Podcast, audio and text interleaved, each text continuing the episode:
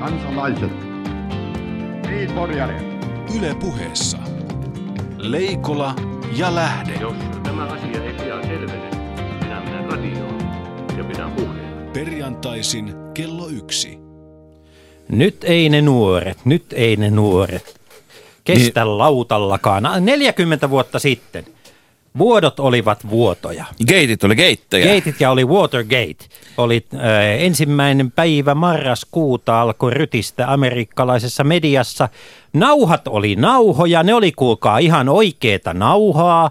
Semmoista, jos vanhempi väki muistaa vielä vähän semmoista kelanauhan tyyppistä. Ja tällä ei ollut nuorempi, nuorempi väki siellä kalliossa, tällä ei ole mitään tekemistä Kelan kanssa. Tämä oli Jussi Lähde, joka muisteli sitä, kun Washington Postin toimittajat... Eivät tuot... postanneet. Eivät, po- eivät postanneet. Niin. Tuota, tällä viikolla Suomi on päässyt, Suomi on juostu vakoilun kartalle. Niin, no, ollaan me sillä kartalla oltu koko aika, tota, mutta kyllä maailma muuttuu. Ei me olla oltu kartalla ollenkaan. Niin. Siitähän tässä juuri on kyse.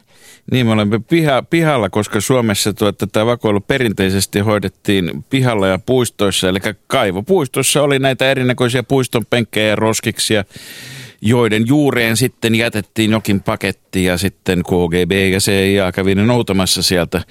Tota, mutta tämä on nykyään siistiä sisätyötä, tämä vakoilu.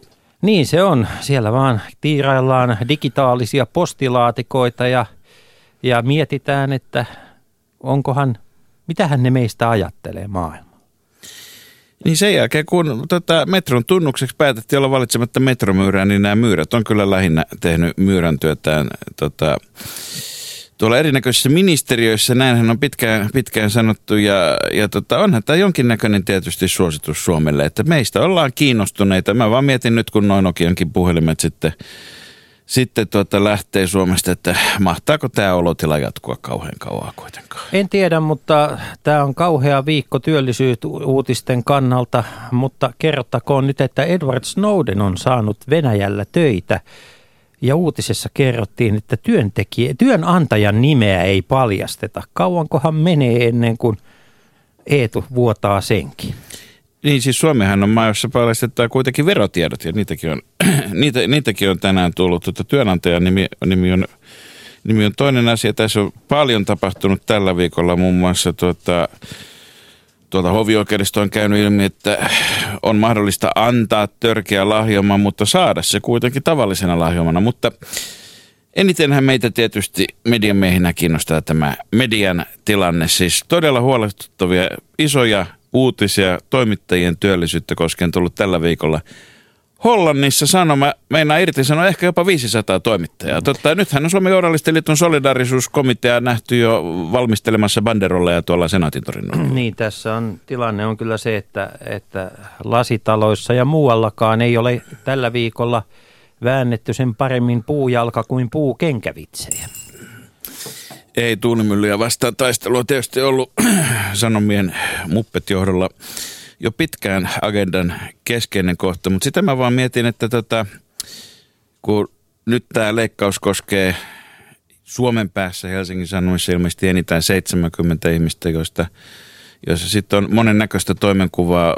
Näin voisi kuvitella, että jos nelosen uutiset toimii pienemmässä mitassa, niin, niin todennäköisesti siellä on ohjaaja, kuvaussihteeri, leikkaaja ja kameramiestä myöskin tämän kaltaista, tai siis 20 vuotta sitten edes ollut koko konsernissa – joita tämä uhkaa. Mutta mikä on se semmoinen koko, jossa Helsingin Sanomat pystyy edelleenkin olemaan niin kuin vaikuttava ja, ja vallanvahtikoira ja jopa, jopa sillä lailla, että niin kuin maan valta kavahtaisi Helsingin Sanomien vaikutusvalta. Kuinka pieneksi se voi mennä?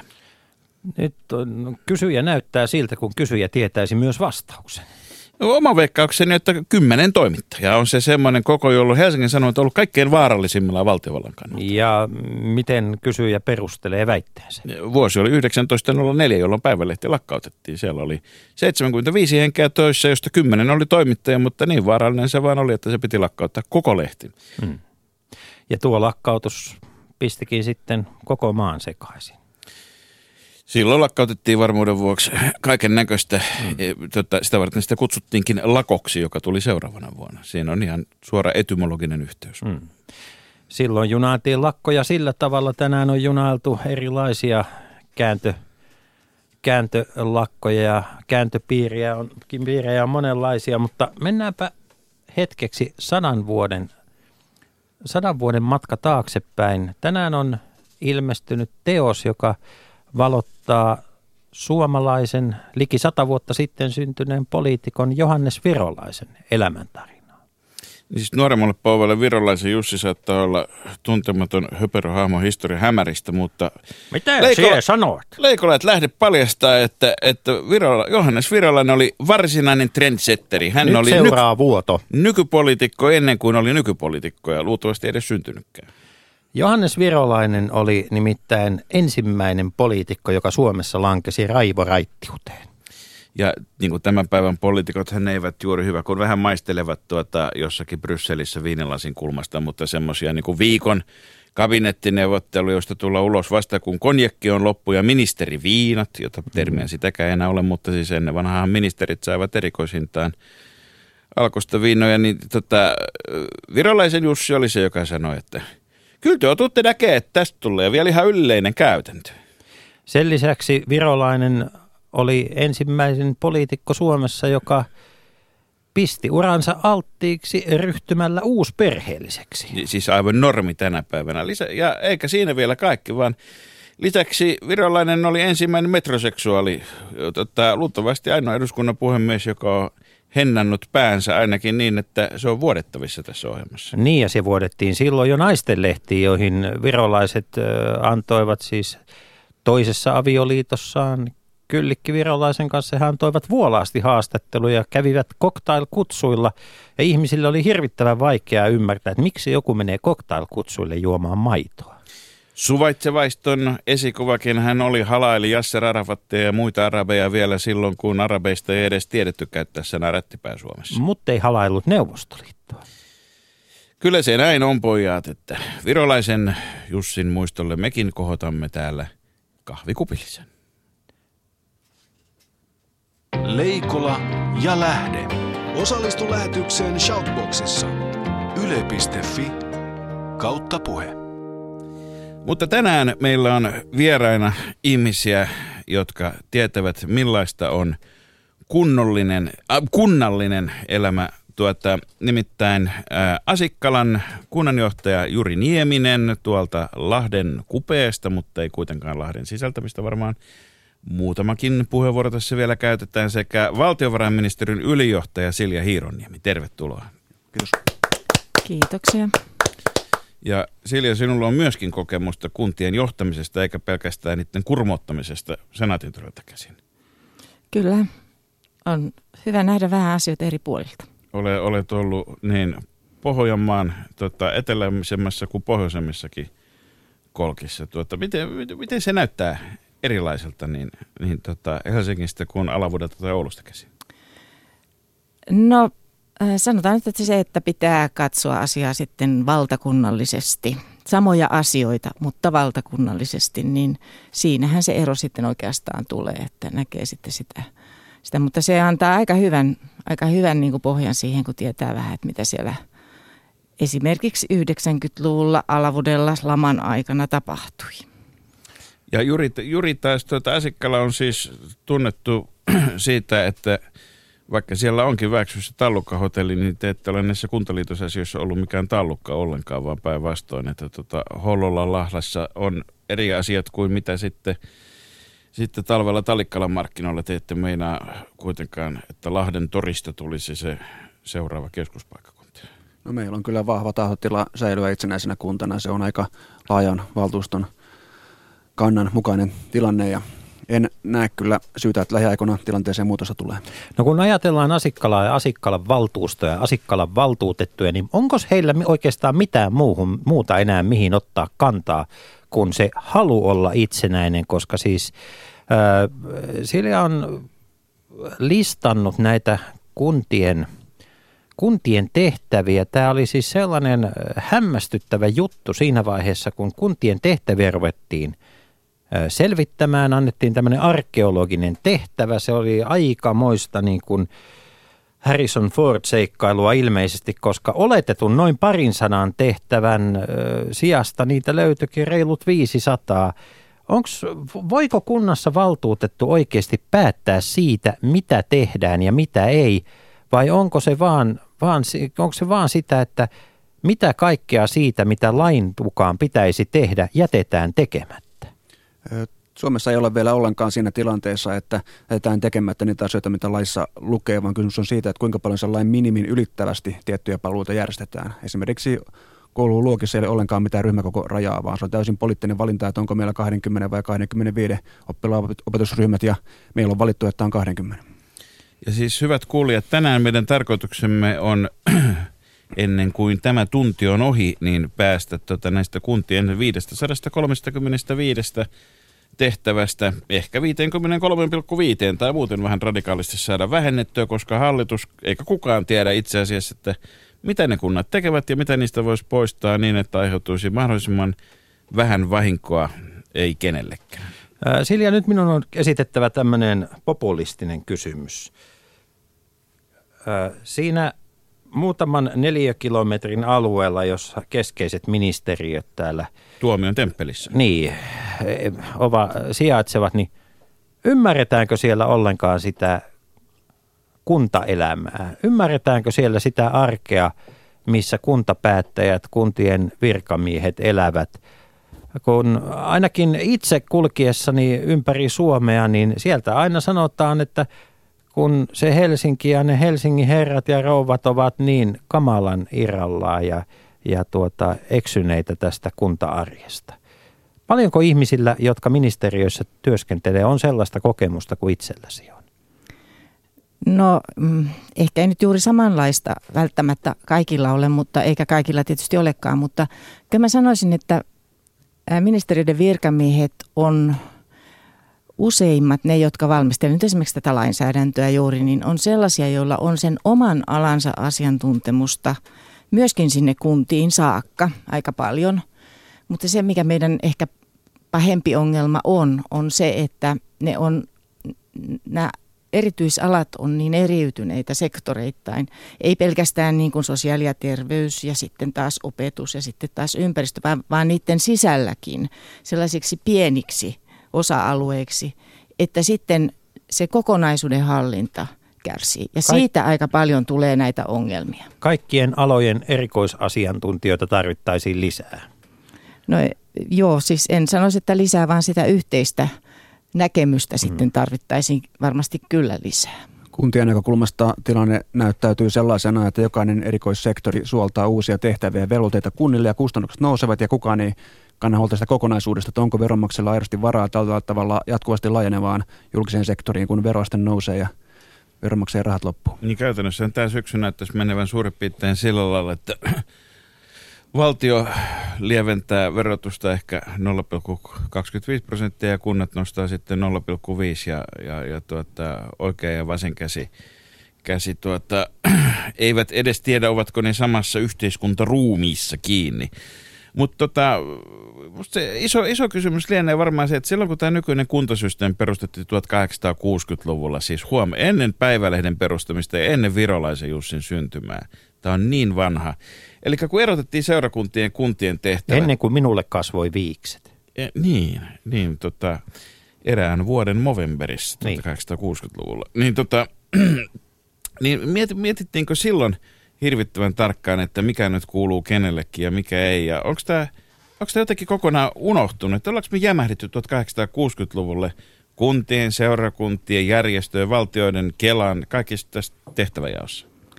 Tota, tässä on semmoinen mielenkiintoinen äh, juttu. Mä en nyt ihan tuonne 1860-luvulle ton, ton tehtäväselvityksen kanssa niin kovin tarkkaan mennyt, mutta sinne 1900-luvun alkupuolelle kuitenkin, sinne 20-luvulle. Ihan ja, kohtuullinen jämähdys sekin. Niin, kyllä. niin tuota, on se aika mielenkiintoista, että silloin oli todellakin tällainen, koska, koska näitä asioita, mitä tehtiin, niin niitähän on tehty sitten ihan omin neuvoin ja yksityisesti. Kyllä siinä jo silloin alkoi se, että se sellainen trendi, joka nyt on sitten jatkunut ihan näihin päiviin asti, että on hyvä, että kunta – huolehtii näistä tehtävistä, jotka turvaa yhteiskunnan vähäväkisempien, varsinkin silloin vähäväkisempien niin kuin ihmisten elämää. Ja, ja niitä sitten pikkuhiljaa otettiin, mutta että se on mielenkiintoista, mikä mun mielestä oli mulle jollain tavalla niin kuin silmiä avaavaa, että, että nämä perusrunkotehtävät oli jo noin vuonna 1930 kunnille sitten jo kertynyt. Ja sen jälkeen niitä on vaan niin kuin levitetty ja tehty yksityiskohtaisemmiksi ja yksityiskohtaisemmiksi. Niin, tava- Eli, tavallaan niin kuin samaa, mutta enemmän. Mutta ja hienommin iso, ja paremmin. Iso kysymyksen asettelu, että, että missä on fiksuinta hoitaa mitäkin, niin, niin sitä ei ole niin kuin melkein sata vuotta tätä keskustelua käyty. Joo, ei, ei sillä tavalla. Onhan me nyt ulkoistuksista puhuttu tässä jo 90-luvulta lähtien taas.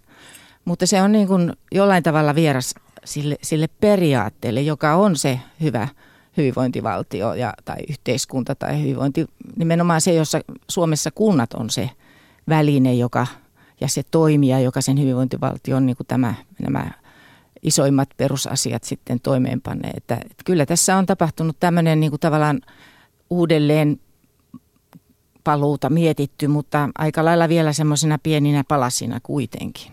Niin EUn subsidiariteettiperiaatteen, eli suomeksi läheisyysperiaatteen mukaisestihan palveluista pitäisi päättää ja järjestää mahdollisimman lähellä, lähellä ihmistä ja kansalaista. Ja tietysti, jotta tämä olisi mahdollista ja Suomienkin on tähän sitoutunut, niin silloinhan valtion pitäisi säätelyä keventää kuntiin päin. Että ongelmahan ei ole suinkaan se, miten kunnalla on tehtäviä. On hyvä, että kunnilla on tehtäviä, vaan se, että kuinka niitä säädellään ja kuinka ne järjestetään. Tämä on se, mikä tekee sen kustannuksen. Onko tämä Asekkalan kunnanjohtaja Juri Nieminen, onko tämä nyt semmoinen kysymys, että, että ikään kuin jokaisen pitäisi leipoa valtion mielestä se korvapuustinsa juuri saman näköiseksi samalla tavalla, laittaa siihen juuri samanlaiset mausteet, että vai, vai, vai niin kuin, voiko Suomessa kokeilla, voiko etsiä, voiko kunnat kokeilla ja etsiä, hakea parempia, parempia reseptejä puustinsa leipomiseen? Kunnillahan on mahdollisuus kyllä joustavasti itse lainsäädännön puitteissa tehdä omia ratkaisuja. sitä hyväksi? Kyllä sitä käytetään, ainakin meillä käytetään paljonkin, että omia paikallisia ratkaisuja kyllä tehdään jatkuvasti, mutta se mikä estää tuottavuuden parantamisen on hyvin pitkälle tämä laki- ja normiohjaus. Mutta toisinpäin, että onko siinä mitä järkeä keksiä 350 vai paljonko kuntia nyt vielä Suomessa on jäljellä erilaista tapaa rakentaa pyörä? Eikö se olisi helpompi, että kun keksitään pyörä, niin sitten kaikki ottaa sen pyörän käyttöön. No mutta kun ajattelen nyt, jos sinä pyöräilet tuolla, tuolla Helsingin keskustassa, semmoisella pyörällä, Markus, niin menepä sitten tuonne vaaranlaille polkemaan samanlaisella pyörällä. Eihän siitä tule mitään. No, käsittääkseni kummassakaan tapauksessa nelikulmainen pyörä ei kuitenkaan ole optimiratkaisu, vaikka varmasti autonomia puitteissa sellaisenkin niin. Meillä on tota, perustuslaissa sellainen käsite kuin yhdenvertaisuus ja tässähän on tapahtunut niin kuin historian kulussa sellaista aaltoliikettä. Välillä korostetaan tätä kuntien itsehallintoa, niin kuin esimerkiksi 90-luvulla tehtiin. Silloin purettiin tiettyjä normeja ja valtionosuuslainsäädäntöä niin kuin pistettiin niin kuin sellaiseen jamaan, että kunnat voi sen puitteissa paljon paremmin ikään kuin päättää siitä, mihin ne, ne rahat suuntaa. Liittyy sitten tietysti lamaan, että oli paljon helpompi li, liittyi, mutta ei pelkästään. sysätä kunnille se, joo, liittyy, ne päätökset. Myös. No joo, varmaan voi olla. Mä olin silloin just siellä katsomassa sitä. Kyllä se voi olla, että se liittyy siihenkin, mutta se liittyy aika paljon myöskin tällaiseen niin kuin, tämmöisen yleiseen yhteiskunnalliseen ajattelumalliin. Ja sitten, sitten tuota 90-luvun puolivälissä tuli, tuli tuota, per, tämä perustuslakiuudistus ja, ja sen jälkeen sitten siinä tuli nämä perusoikeudet ja sitten tämä yhdenvertaisuusasia. Ja, ja sen jälkeen sitten on niin kuin ikään kuin kasvanut tämä yhdenmukaisuuden vaatimus kun, niin kuin näiden palvelujen suhteen entistä enemmän, joka myös on lisännyt just sitä pienten nippelisäädösten tekemistä. Elikkä sanotaan, että miten het- pitää tehdä. Eli tällä hetkellä on menty tässä nimenomaan yhdenmukaisuustrendissä niin kuin yhteen. No se on ainakin yksi trendi. Meillä on valitettavasti vain niin paljon ristikkäisiä trendejä, että ei tämä nyt niin yksinkertaisesti no, ihan ole. Elämme kaikkien trendien kukkimis- ja kukoistusaikaa.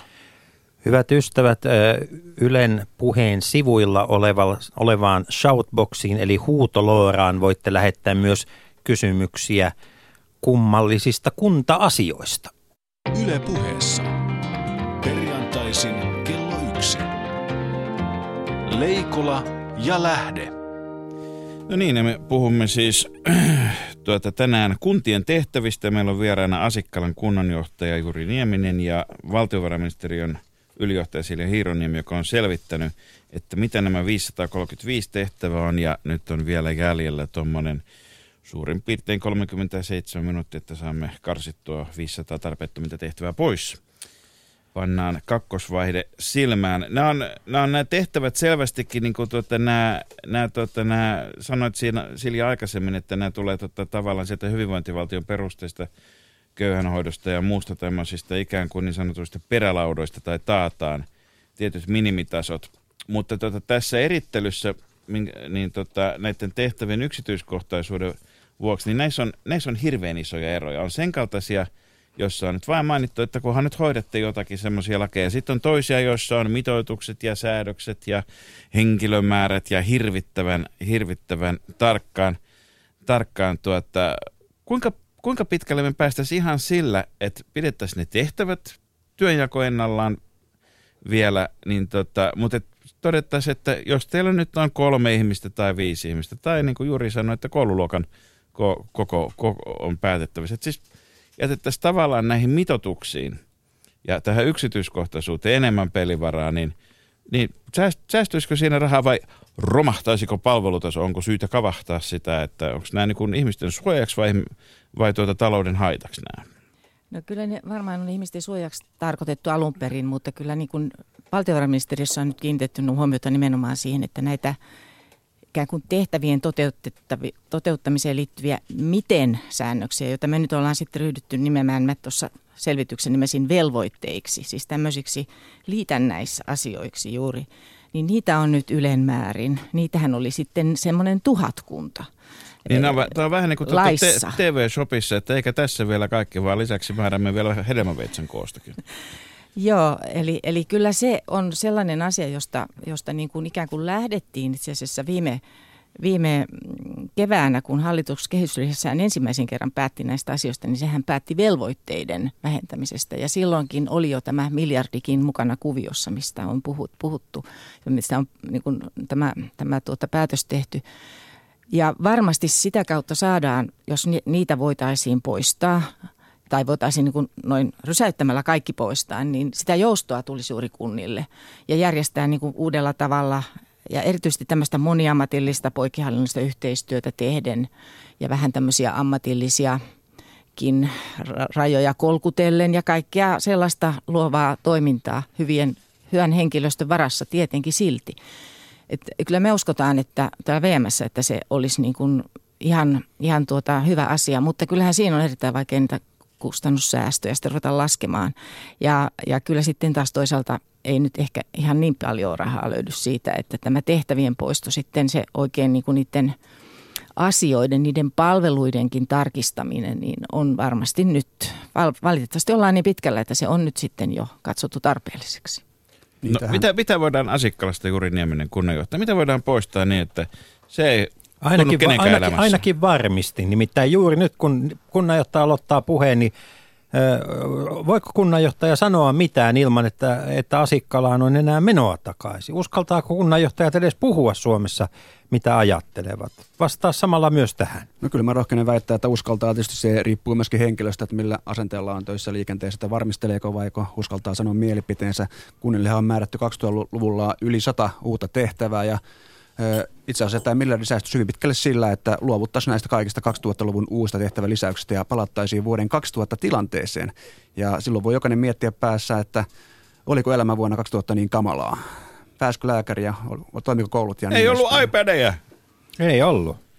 Mutta ei ne ole kunnallisia, hei. No ei, mutta tarkoitan vaan sitä, että ihmisluontoon kuuluu jotenkin meillä, se, että meillä, meillä ei mene monta... kuin vuosi tai kaksi ja sitten saavutettu etu ja elintaso mm. ja mukavuus ja etelänmatkat. Ja suottaapi aika monta kunnallistakin iPadia Suomessa niin. olla. Niin ja tähän jos ajattelee tätä tehtävien lisäystä, niin sehän on jatkuvaa. Tälläkin hetkellä itse asiassa on työn alla useiden satojen miljoonien uudet tehtävät kunnalle, kunnille ja tämä on aika mielenkiintoinen Mut, tilanne, että puhutaan miljardin säästöistä mm. ja samaan aikaan ollaan säätämässä uusia Et, tehtäviä. Hetkinen, eikös ne ole ne samat, anteeksi nyt Juri, olenko minä nyt ymmärtänyt ihan väärin, että ne on kuitenkin ne samat poliitikot siellä hallituksessa, jotka ovat siis olleet eduskunnassa hallituksen esityksistä näitä lakeja säätämässä.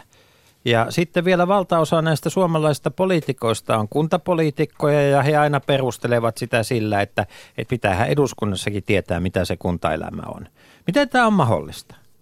Juri ja Silja, miten tämä on mahdollista, että meillä syntyy tämmöinen niin kuin, eihän, eihän tämä ole edes oravan pyörä, koska orava on paljon fiksumpi, eihän oravakaan tämmöistä tekisi. Tota, mä oon tätä nyt kuvannut, kun jossakin multakin on kysytty tätä, niin mä oon nyt kuvannut tätä vähän sillä tavalla, että tässä on nyt niin kuin valtavan iso laiva, jota yritetään ryhtyä kääntämään. Ja Yritetään ryhtyä. Yritetään ryhtyä. Kääntymisen rupeamisen aloituksen ryhtymiseen. Niin, Joo. eli nyt on tehty tällaisia periaatepäätöksiä. Nyt yritetään löytää ne konkreettiset kohteet. Ja samaan aikaan on sellaisia aikaa sitten, vuosi, kaksi, kolme sitten viritettyjä lainsäädäntöuudistuksia meneillään, joiden peruuttaminen tuntuu ymmärrettävästi ehkä Ei ole kivaa, jos on ehkä, suunnitellut ehkä hassulta. lakia. Ja, ja tarpeet on, sanotaan nyt, mä, mä nyt valaisen tätä vaikeutta. Meillähän, me, mehän VMssä, meidän niin kuin idea on nyt se, että me yritetään todella löytää näitä poistettavia tehtäviä, mutta mä nyt tämän mekanismin kuitenkin jollain tavalla ymmärrän sillä tavalla, että lastensuojelu esimerkiksi on semmoinen päivän puheenaihe näiden vaikeiden asioiden Eihän semmoista takia. voi poistaa mikä otsikoissa. Niin, mutta niin ja, ja, ja sitten kuitenkin nyt ollaan niin kuin ikään kuin tekemässä jälleen yhtä suositusta juuri sen takia, että mitä nyt sitten taas lisää ää, mitotettaisiin henkilöstöä ja muuta ja, ja tämän tyyppisiä sen takia. Varmistetaan, että, Että- joku on ottamassa näitä ilmoituksia että vastaan, tämä, tämä asia käy. koetaan niin vaikeaksi. Mutta kyllähän siinä tietysti täytyy lähteä siitä, että voihan ehkä olla muitakin keinoja. No hukkakauran tarkistaminen, voidaanko siitä luopua? Se kuuluu kuntien tehtäviin. Niin, on näitä Kuka muitakin. tarkistaa hukkakaura, jos ei kunnat sitä enää tee sitten? No, meillä on myöskin solariumin ja haaskojen valvontaa ja montaa muuta tällaista. Solariumin valvontaa. Kyllä, se on Oletko kunnan- käynyt koskaan itse? Montako solariumia asiakkaalla on? Paljonko tarkistetaan? Kuinka usein asiakkaan sola, solariumit tarkistetaan? En ole edes tietoinen, onko meillä solariumia. Ja tämä yli Eikö nyt, nyt jokainen suomalainen kunnanjohtaja, minä, minä sanon vain kunnanjohtajat ja kaupunginjohtajat, hankkikaa tämä tieto, tätä tullaan kysymään teiltä erilaisissa haastatteluissa. Mutta jos joku kärähtää solariumissa tämän jälkeen, jos se poistetaan nyt, mm. kuka vastaa? No se on siis tämmöinen kunnille etäis, ikään kuin valtion etäispäätteenä säädetty valvontavelvollisuus, että se on, se on tämmöinen tehtävä tämä. Mutta näitähän on hyvin erilaisia vielä näitä tehtäviä. On tällaisia hyvinvointivaltion ydintehtäviä, joista kunnat aidosti vastaa sosiaali- ja terveydenhuolto ja tämmöisiä. Sitten on tällaisia valvontaa, jotka oikeastaan on, on niin kuin tämmöisiä, tämmöisiä tota, jo- jotka, jotka on, niin kuin, on perustettu kunta niin kuin ikään kuin sellaiseksi valvovaksi viranomaiseksi sinne paikallistasolle, vähän niin kuin valtion jatkeeksi ja sitten ne, ne niin Jonkun kuin sekä toteuttaa tehtyä, näitä. kun siellä nyt on väkeä muutenkin, joutava, Juuri joutavaa väkeä. näin, Niin onhan ne lähellä. Käykäs nyt joku ne solariumitkin katsomassa. Joo, joo no, mutta siinä voi tietysti kysyä, että tarvitseeko siellä olla niin monta kohtaa suoraan laissa, että mitä kaikkea siitä pitää tarkistaa. Se oli yksi kuriositeetti tässä, joka tietenkään ei ratkaise yhtään mitään, jos se No poistetaan. mutta onko meillä siis, onko nämä ammattikuntarajat sitten niin jyrkkiä? Voitaisiko esimerkiksi hukkakaura ja solariumin tarkistaminen yhdistää samalle toimihenkilölle, tämmöiselle monitoimitarkastajalle? Semmoiselle henkilölle, joka muutenkin kulkee ympäriinsä pitkin kuntaa. Niin, tämä on varmaan lainsäädäntökysymys myöskin, että kuka sitä voi tehdä tätä työtä ja kuka ei, mutta oikeastaan näiden kuntien tehtävien merkitys vaihtelee valtavasti. On tällaisia, Esimerkiksi hukkakaura tarkastettaisiin kesällä ja solariumit talvella. Vähän niin kuin hiihtokeskukset ja golfkeskukset on yhdistänyt toimintaansa. Joo, koska kuntien tehtävistä osa on sellaisia, että jos ne poistuisivat, niin rivikansalainen ei edes huomaisi mitään eroa tapahtuneen, ja osa taas on erittäin välttämättömiä. Että melkein mä jakaisin nämä silleen, että ne välttämättömät, niin niissä kysymys on normien purusta ja joustoista, jolla saadaan kustannuksia hallintaan, ja sitten ei välttämättömät voidaan vaan poistaa se normittaminen sieltä ja joustavasti paikallisesti ratkaista asiat. Mutta onko tässä myöskin semmoisia, jotka voidaan järjestää, siis mä tarkoitan toisin tai muuta. Anteeksi nyt vaan, mutta kun tähän solariumiin ja hukkakauraan ei vielä tullut vastausta, niin, niin, niin miten niin nämä itse asiat taataan ja hoidetaan vai jätetäänkö se vain jokaisen omalle vastuulle sarjassa, että jos nyt saatte salmonella jostain ravintolasta tai kärähdätte solariumissa tai pellossa on hukkakauraa, niin eipä se nyt ole yhteiskunnan asia. Niin se hukkakaura kyllä muuten on yhteiskunnan asia ennen pitkää, jos se pääsee leviämään, mutta ei mennä siihen. Mutta minä kysyisin toista asiaa. Kunnissa oli aikanaan, siis 5-60-luvulla, paljon tämmöisiä osa-aikaisia tehtäviä. Eli joku tehtävä oli annettu jollekin kunnan henkilölle. Hän saattoi olla olla yhtä aikaa pastori, pitäjälehden päätoimittaja ja hoitaa kunnassa jotain tehtäviä, josta sitten hän sai pienen korvauksen. Onko meillä nyt menty siihen, että jokaiseen tehtävään on pakko olla täyspäiväisiä työntekijöitä ja sitä kautta niin kuin vuosikymmenten saatossa pienetkin kunnat ovat kasvaneet suuriksi työllistäjiksi? Kyllähän pienissä kunnissa on edelleen käytössä paljon yhdistelmävirkoja, missä sama henkilötehtävän kuva voi olla hyvinkin laaja ja isoissa kaupungeissa on kullakin toiminnalle oma rajallinen sektori. Et, mutta tausta on enemmän tässä lain tarkemmassa normittamisessa, mikä on urauttanut ihmiset erikoistumaan tiettyyn asiaan, että vain spesialisti voi hoitaa jotain tiettyä asiaa ja tämä on suoraan sanoen huolestuttava kehitys, koska kyllä se lisää byrokratiakustannuksia. No miten te olette esimerkiksi Asiakkalassa tehnyt semmoista yhdistänyt ihan luovasti niin kuin ihmisten toimenkuvia säästääksenne kuntalaisten verorahoja? Meillä on talousjohtaja, jonka tehtävän kuvissa on myös henkilöstöasiat. Aikaisemmin meillä oli henkilöstöpäällikkö erikseen, nyt meillä yksin hoitaa molempia. No mitä, on, sit, mitä tästä on seurannut? Niin, tota, katastrofi vai loistotuloksia? Ei ole huomattu mitään olennaista muutosta. Kyllähän tämmöinen professionalismi on, on lisääntynyt niin kuin voimakkaasti, siis yleisesti. Kyllä tämä yhdistelmä virka idea pienessä kunnassa on minusta erittäin hyvä. Mutta siis yleisesti ottaen tämmöinen professionaalisuus, että, että kaikki asiat hoidetaan niin kuin tietyllä, tietyllä entistä, entistä suuremmalla ja suuremmalla ikään kuin ammatillisella ää, koulutuksella, asiantuntemuksella ja varmasti myös paremmin. Mutta tietenkin meidän on kysyttävä, että mihin kaikkeen meillä sitten on varaa, kuinka korkealle me voidaan hilata, hilata sitä, sitä tavoitetasoa. Toisaalta tota, tekisi mieli kysyä, että onko nämä niin ammattitaitovaatimukset niin kuin liian korkeita suhteessa niin tehtyjä, mutta eikö toisaalta myöskin maailma ole monimutkaistunut ja Kyllä se on vähän syytä tietää EU-lainsäädännöstä ja, ja tieteen viimeisimmät ja tutkimuksen tulokset ottaa huomioon ja käydä jatkokoulutusseminaareissa ja vertaamassa kokemuksia muihin kuntiin. Kyllähän siinä nyt yhden kokopäiväisen ihmisen niin kun, ihan se, että pystyy pysymään paikallaan, niin menee itsensä kehittämiseenkin jo puoli työpäivää. Vai, vai onko se sille, että vähempikin riittää sitten? No siitä pitää juuri päästä oikeastaan nyt yhteiseen näkemykseen. Ja mä uskon sitten, nämä, kun kysyitte jossain vaiheessa sitä, että – miten näiden tehtävät sitten hoidetaan, niin kyllähän se pitää katsoa tehtävä tehtävältä. Että eihän sitä voi mistään yleisreseptiä sanoa, että, että, että oma valvonta on yksi hyvä syy, solariumin valvonta, yksi hyvä peruste solariumin valvontaa. Sen yrittäjä, joka sitä pitää siellä tai riippumatta siitä, missä se, vaikka se olisi kunnallisessa uimahallissa, niin se pitäisi sitten kuitenkin siellä sen oman, omavalvontana toimia. Ja, ja voidaan antaa – yksi esimerkki tämmöisistä, nämä nyt on tämmöisiä pikkutehtäviä, niin, niin pieneläinten hoitaminen, että tarvitseeko se nyt olla kunnallisen eläinlääkärin vastuulla?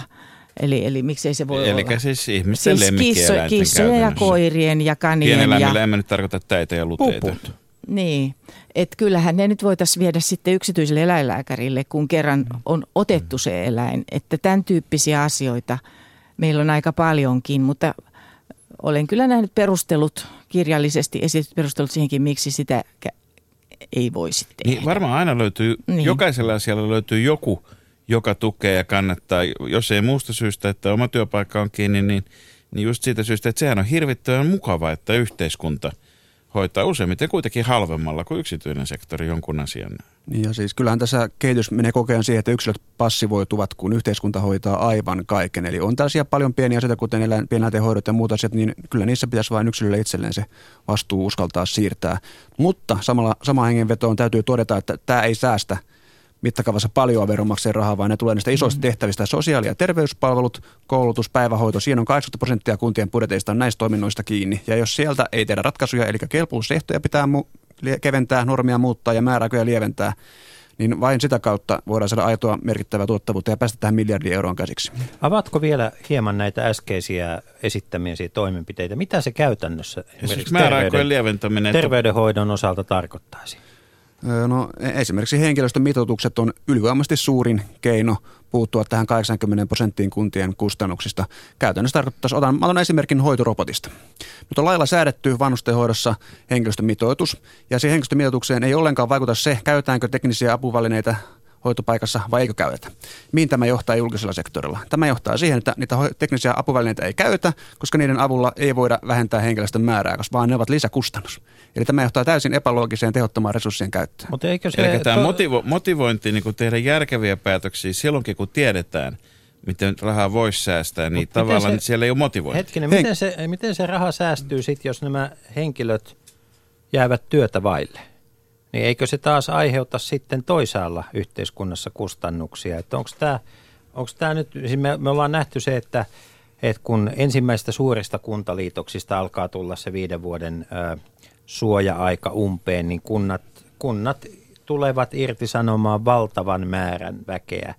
Heti Ja- kun vain voivat. Niin, ja, ja puhutaan siis, puhutaan, ei puhuta tuhansista, vaan tulevien vuosien aikana varmasti kymmenistä tuhansista suomalaisista. Miten me tehdään sit si- sitä matematiikkaa, että mikä on pohjimmiltaan yhteiskunnallisesti järkevää? Onko tar- tarpeen, että kunta toimii niin tehokkaasti, että et sitten itse asiassa muu yhteiskunta ei pysty pysty tuottamaan siihen työtä rinnalle ja yhtäkkiä huomata, että yhteiskunnan kokonaiskustannukset ovat nousseet, kun kunnat on saatu tehokkaasti. Voiko näin käydä? No en näkisi, että tuo on se ongelma. Kyllä kuntien pitää toimia tehokkaasti ja sitten pitää tietysti toisaalta saada sitä paljon puhuttua kilpailukykyä ja äh, työtä niin kuin yksityiselle sektorille. Mutta että se- sehän on ollut se yksi uhka tässä, että ainakin jos olisi ti- niin kuin parempi suhdanne, niin kunnat ikään kuin imaisisivat liian suuren osan siitä käytettävissä olevasta työvoimasta. Ja kyllä meidän pitää se sillä tavalla toimia tietenkin koko julkisessa hallinnossa valtion mukaan lukien tietysti, että, että ei niin kuin käytetä enempää kuin mitä tarvitaan oikeasti. Että kyllä se lähtökohta on, lähtökohta on se, että sitä tehostamista pitää tehdä ja sitten pitää saada ihmiset oikeisiin paikkoihin, ettei ne ole niin kuin sellaisissa, siis että et, et, et jos nyt on niin kun jostakin kohtaa saadaan niin kun sitä mitotusta ikään kuin pois, niin voi olla, ettei ne kaikki ole sitten kilometritehtaalla, vaan ne siirtyy sellaiseen paikkaan, missä niitä tarvitaan. Ja mä tuohon esimerkkiin vielä palaisin tähän, tähän mitotusesimerkkiin. Että nyt me ollaan tuolla VMssä nyt pikkasen selvitetty tätä, tätäkin puolta, niin itse asiassa nämä mitotukset on yllättävän usein pelkissä suosituksissa. Ei ne olekaan sellailla lakiteksteissä. Ja sitten niitä suosituksia on nyt noudatettu vain valvonnassa äärimmäisen tiukasti, vaikka ne ei ole siis eduskunnan säätämiä. Ja nyt ollaan tähänkin kyllä, kyllä niin kuin paneutumassa. Me ollaan, Suositellaan, että suosituksia ei pitäisi noudattaa enää niin tarkkaan. Tää Käytännössä nämä Joo. suositukset on muuttaneet, muuttuneet säädöksiä, joita on pakko noudattaa. Jos niitä suositusta ei noudata, se tulee välittömästi sanktio. Mikä se sanktio on ja kuka sen asettaa silloin? Kyllä sieltä elystä ja avista on oltu Aluehallintovirasto on, on toimivaltainen valvomaan ja Valvira, valtion, äh, Valvira keskusvirastona. Onko, onko näissä virastoissa sitten tuota virkamiehet, jotka pelkäävät niin paljon ikään kuin, että jos he eivät kurmoota kuntia siitä, että suosituksia ei noudateta, niin heillä on sitten niin kuin oma perse tulessa sitten taas No vastaavasti. siellä on laissa myöskin sellaiset Onko tämä tämmöinen säädökset. ketju, että aina on niin kuin joku, joka joutuu pelkäämään ja noudattamaan, kun me elämme Suomessa kuitenkin tätä tämmöistä pohjois-eurooppalaisen korkean moraalin ja etiikan. Ehkä se ei ole pelko, se on, se on lain kuuliaisuus. Nimittäin laissa on myöskin sellaiset säädökset, että avien pitää toimia yhdenmukaisesti. Ja tässä tullaan nyt siihen yhdenvertaisuuteen, siihen yhdenmukaisuuteen, että pitää toimia samalla tavalla. Eli Valvo siis näin. pitää yhdenmukaisesti, mutta kunnat saa toimia eri lailla. Leikola ja lähde. Osallistu lähetykseen Shoutboxissa. Yle.fi kautta puhe.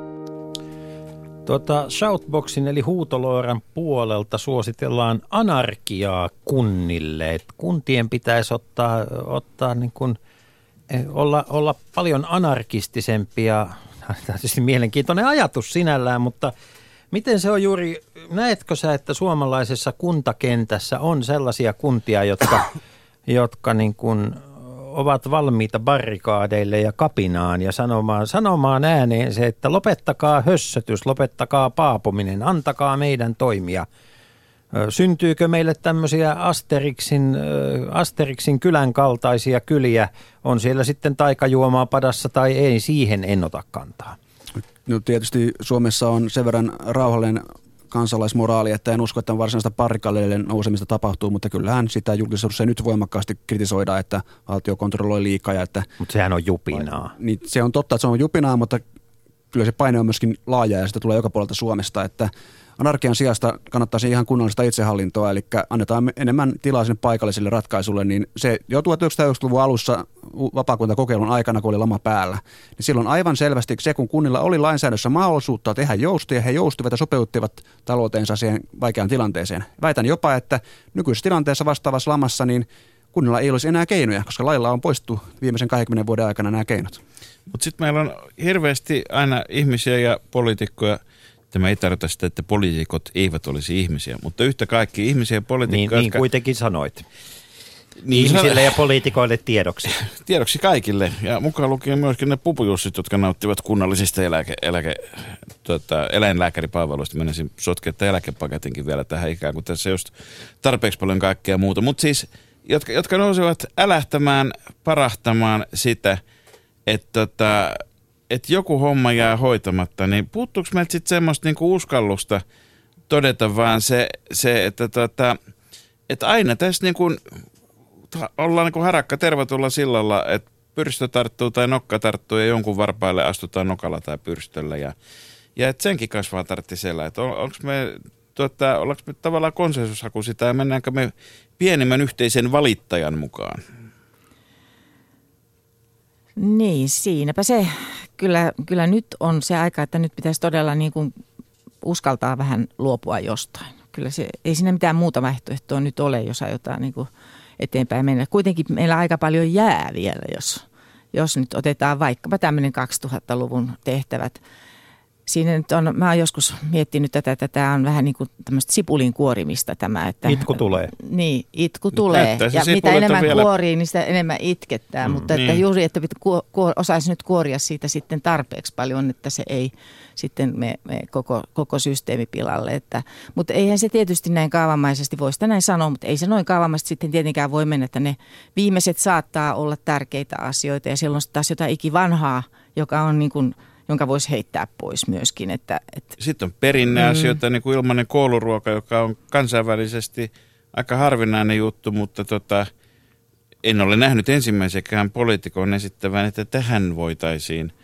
voitaisiin puuttua. Siis meillä on, nämä tulee niin hirveän erinäköisistä lähtökohdista nämä erinäköiset tehtävät, etuudet, velvollisuudet ja vakiintuneet käytännöt. Ja se on yksi vanhimpia asioita myös tämä maksuton kouluruoka. Enkä tarkoita, että siihen pitäisi puuttua. Minä en mm. olla se, joka kivitetään ensimmäiseksi. Mm. Kuntaliittohan on listannut kaikki 2000-luvun tehtävät ja myöskin arvioinut euromäärät, paljonko, montako miljoonaa mikäkin tehtävä on lisää kustannuksia tullut, joten sittenhän voisi tavallaan käänteisesti sieltä lähteä sitten karsimaan, jos vaan poliittista uskallusta olisi, mutta nähdäkseni se suurin ongelma tällä hetkellä onkin juuri siinä, että kukaan ei seuraavien vaalien pelossa uskalla sanoa, että mistä se miljardi otetaan. No tuota, miten tämä prosessi nyt etenee siis? Hallitus on sanonut, että, että tuota, nyt, nyt David Copperfieldin lailla hävitämme miljardin, mutta tuota, ei, ei ole sanottu vielä, että, että mitä se käytännössä tekee. Onko tässä nyt, pelataanko tässä nyt mustaa Pekkaa, että et tota, miljardi on mainittu, mutta sitten kukaan ei oikein taho sanoa, onko tässä tulossa nyt ö, listoja, päivämääriä – Milloin me tiedämme, mistä se miljardi katoaa? Kyllä se tässä syksyn aikana tulee. Sitähän valmistellaan ministeriöissä. Joo. Tässä on ollut näitä uutisia, että ei vielä löytynyt. Mm. On, on tehty yksi kierros ja sitten on pyydetty lisää. lisää, lisää ja, Paljonko ensimmäisellä kierroksella löytyy? No en, en oikein muista, mutta ei se kyllä kauhean paljon ollut. Kukkakaure ja solariumia ei vielä päästy ei, ei, ei niitäkään pitkälle. ollut siinä valitettavasti. Okei, nekin on vielä jäljellä. mutta tuota, mutta tuota, on pyydetty lisää näitä, näitä ehdotuksia ja, ja se mietintä jatkuu. Nyt tässähän on tiettyjä päivämääriä, johon mennessä marraskuun lopullahan tämä jossain vaiheessa on sitten hallituksen pöydällä tämä, tämä kokonaisuus. Siis koko tämä rakennepoliittinen ohjelma, mm. sehän koostuu monesta monesta muustakin osasta kuin tämä, tämä kuntien miljardi. Siellä on, siellä on muitakin asioita jotka vaatii myöskin valtavasti valmistelua, että, että, että ne saadaan kasaan ja sittenhän se katsotaan, mikä se kokonaisuus on siinä vaiheessa, siis ihan tämmöisessä poliittisessa käsittelyssä. Sen jälkeen taas varmaan, varmaan harjoitukset jollain tavalla jatkuvat, ainakin se valmistelu etenee joka tapauksessa, mutta tässä vaiheessa niitä nyt kerätään vielä. Ja ministeriöt, kaikki ministeriöt on pantu töihin, siis sektoriministeriöt valmistelee kukin omalta toimialaltaan niitä ehdotuksia. Kuntien näkökulmasta nämä ministeriöiden esitykset ovat olleet tähän mennessä todella vaatimattomia ja pahinta siinä on se, että siellä on merkittävä osa näistä niin sanotuista säästöistä on tehtävien siirtoja kunnalta valtiolle, mikä itse julkisen sektorin menoja vähennä ollenkaan, vaan siirtää vain rahaa taskusta toiseen ja tämä opetus- ja kulttuuriministeriö koko opetustoimen ja kulttuuritoimen rahoituksen siirtämisestä heidän pääluokkaansa pois kunnilta – niin sehän nimenomaan lisäisi keskusohjausta ja heikentäisi paikallisuutta. Eli siellä ministeriöesitykset on jopa päinvastaisia kuin siihen, mitä tavoitellaan, eli kustannusten alentaminen ja paikallisen päätösvallan lisääminen. Eli taskusta toiseen biljardi ei ainakaan vielä, vielä tunnu toimivan, mutta tuota, marraskuun aikana tässä puhutaan siis semmoisista viikoista, että Lamput palavat ministeriöiden käytävillä, käytävillä ja työhuoneissa pitkään, kunnissa puraan kynsinauhoja ja sitten katsotaan marraskuun lopulla myös se, että mitkä hallituspuolueet ovat valmiita jatkamaan näiden esitysten kanssa hallituksessa oloa. Onko tota, teidän näkökulmasta, juuri tuossa mainitsi, että, että poliittista rohkeutta puuttuu, niin onko tämä sellainen asia, että – tämä pitäisi käsitellä jotenkin suurem, poliittisesti suuremmalla kokonaisuudella kuin hallituksen voimin. Pitäisikö tällaisista asioista niin sanotusti parlamentaarisesti, eli, eli myös opposition mukaan ottaen pystyä sopimaan, vai onko se ihan ajatuksena mahdottomuus? Mä heitän tähän heti kommenttina, että se on itse asiassa loistava ajatus, koska niin kauan kun tätä ei kaikki eduskuntapuolueet käsittele, niin niin kauan se aina se ulkopuolella oleva voi aina nälviä ja vastuuseen jää ne, jotka tekee päätökset. Että tämä pitäisi olla yhteinen kansallinen päätös. Mutta valitettavasti nyt hallitus on lähtenyt sille linjalle, että se ei halua näistä suurista kansallisista asioista, kuten kuntauudistuksesta ja sote päättää parlamentaarisesti, niin todennäköisesti nyt oppositio loppuvaalikaudellakaan enää tältäkään osin leikkiin lähde. Mä voisin nyt todeta tähän ehkä vielä sen joka tapauksessa, että eihän tämä tule valmiiksi tällä vaalikaudella tämä tehtävien purku. Vaikka sitä nyt tehtäisiin tämä ohjelma – niin sittenhän ne säädöstoimet ja muut niin jatkuu aivan varmasti ensi vaalikaudelle ja siinä on sitten joka tapauksessa niin kuin se, se, ne puolueet, jotka silloin on hallituksessa, niin tietysti ottaa sen, mitä ottaa siitä, mutta että se, ei, se ei tule valmiiksi, se ei, se ei ole niin kuin mitenkään teknisestikään mahdollista. No mutta käykö tässä nyt niin, että sitten kun me reagoimme tähän hetkeen, aiemmin tuossa äh, kerroit Silja, että nyt on – ryhdytty kääntämään laivaa ja mulla on sellainen olo, että ruoria ei ole välttämättä vielä edes löydetty. Toivottavasti se ennen pitkään löydetään, mutta et sitten me reagoidaan nyt tilanteeseen, joka meni jo ja meidän edessä on tilanne, jossa suomalaiset kunnat eriytyy toisistaan. Meillä on nyt jo kuntia, joista, joiden tuloista kaksi kolmasosaa tulee valtiolta. Meillä on tulevaisuudessa enemmän ja enemmän kuntia, joiden elinkelpoisuus on, on iso, ison kysymysmerkin takana, kun väestö keskittyy ja meille, meille tulee tämmöisiä marjasta ja sienestä ja metsästä ja kuntia, jossa ei oikein muuten saa, saa kokonaista elantoa ka, kasaan, jollei elä osin luontaistaloudessa. Mi, mis, reagoidaanko tai me jo me, niin, reagoidaanko jo nyt jo menneeseen? No ei, ei me varmaan ihan menneeseen reagoida, mutta olisi tietysti, voi sanoa, että mun henkilökohtainen käsitykseni lähinnä on se, että 90-luvun lamasta olisi pitänyt oppia se, että ei oltaisi heti lähdetty kaasuttamaan, kun tuli paremmat ajat niin kuin samalla, samalla tahdilla kuin ennen. Se, se, siinä kohti olisi ollut, olisi ollut ihan tekemisen paikka. Mutta kyllä mä sanoisin, varmasti kunnat eriytyy tietyllä lailla nyt. Mä, mä uskon näin. Mutta toisaalta meidän pitää kyllä muistaa, että on niitä mahdollisuuksia. Siis meillä on, meillä on oli puhe tuossa Asikkalassa, on valtavan paljon vapaa-ajan asu, asu, asumista. Kainuussa on kaivoksia, pohjoisessa on matkailua. Et se ei ole ihan niin synkeä tuo, tuo marjastaminen on mukavaa, mutta et siis ettei se ole ihan niin yksipuolinen. Se, se, se, siinäkin taas ollaan niin tämmöisen aika pirstaleisen trendin trendikas tekemisissä. Että kyllä jotkut varmaan jää vähän sivuun, mutta sitten, sitten siellä on siellä kunnissa edelleenkin se oma, oma ä, elinkeinojen kehittämisen mahdollisuus niin kuin aika, aika voimakas ja, ja myöskin erilaisia mahdollisuuksia, mutta ei välttämättä kaikissa. Isojen rakennemuutos. Eriytyminen kyllä minusta jatkuu. ongelmat on ongelmia ihan riippumatta siitä, mitä tehtäviä niin. siellä on. Kunnathan tulee voimakkaasti eriytymään sekä väestörakenteen että elinkeinorakenteen osalta tästä vuosia eteenpäin ja kehityksen kannalta olennaista onkin se, että valtiolla on kuitenkin tämä rahoitusvastuu, koska valtio on lailla säätänyt kunnille tehtäviä ja näin ollen valtion osuus ei ole mitään köyhän apua, vaan se on valtion osuus kunnille lailla säädetyistä tehtävistä. Näin ollen, jos jossain kunnassa lasten määrä lisääntyy tai vanhusten määrä lisääntyy, niin myöskin valtionosuuden pitää tämän ikärakenteen perusteella seurata perässä, joten tämä ei automaattisesti tämä kuntien eriytyminen johda siihen, etteikö tämmöinen kunta, missä voimakkaasti lasten määrä tai vanhusten määrä lisääntyy, ettei se pystyisi tehtävistään selviytymään. No, näitähän, näitä valtionosuuksia, niin tota, nehän tulee luonnollisesti viime kädessä ihmisiltä ja verotuloista. Esimerkiksi helsinkiläiset maksaa 300 miljoonaa euroa. Se on aika monta lottovoittoa, niin, niin tota, maksaa sitten muiden kuntien menoja. Tota, se on saman verran suurin piirtein kuin verokertymä niin tota, koko Lapin ja Kainuun kaikissa maalaiskunnissa. Onko tämä oikein? Tuleeko tämä säilymään sellaisena kuin se on?